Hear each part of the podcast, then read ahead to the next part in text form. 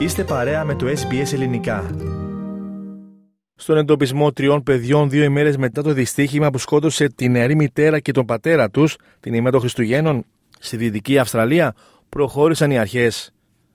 Η Σίντι Μπράντοκ, 25 ετών, και ο Τζέικ Ντέι, 28 ετών, αναχώρησαν από τον Όρθα με τα 3 παιδιά τους τη μία τα ξημερώματα της Κυριακής. Η πενταμελής οικογένεια δηλώθηκε ως αγνοούμενη το απόγευμα της Δευτέρας, όταν δεν κατάφερε να φτάσει σε μια χριστουγεννιάτικη γιορτή.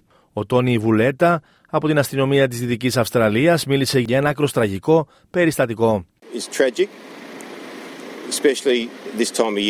Όπως ανέφερε, το όχημα της οικογένειας μάρκας Land Rover βρέθηκε από μέλος της μόλις 10 χιλιόμετρα από το Κόντινιν, όπου διέμεναν χθες το μεσημέρι.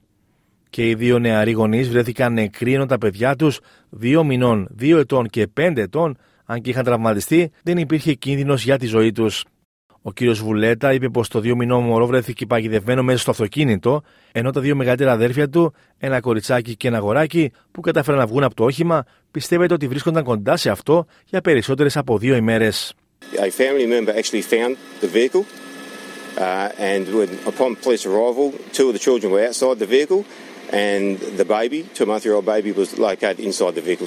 Αυτό δεν είναι το μόνο τραγικό δυστύχημα στους δρόμους της Αυστραλίας τις τελευταίες ημέρες.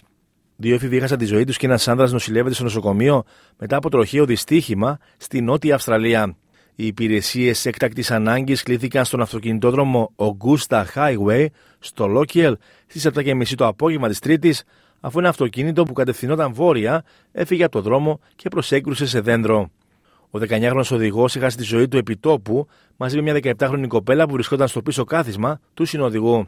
Ένας 46χρονος άνδρας που βρισκόταν στη θέση του συνοδηγού τραυματίστηκε σοβαρά και μεταφέρθηκε με αεροδιακομιδή στο νοσοκομείο Royal Adelaide.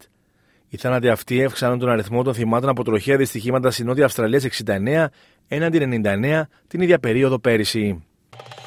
Κάντε like, μοιραστείτε, σχολιάστε, ακολουθήστε μας στο Facebook, στο SBS Greek.